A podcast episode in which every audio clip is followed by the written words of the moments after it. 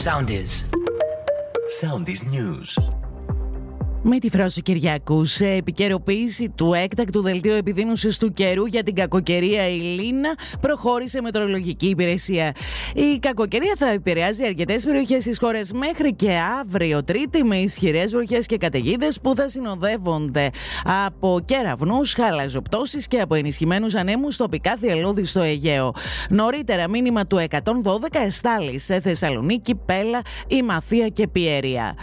Βαρύ ήταν το κλίμα κλίμα κατά την πρώτη διέλευση επιβατικής αμαξοστοιχίας από το σημείο της τραγωδίας στα Τέμπη 32 ημέρες μετά την σύγκρουση που είχε σαν αποτέλεσμα τον θάνατο 57 ανθρώπων.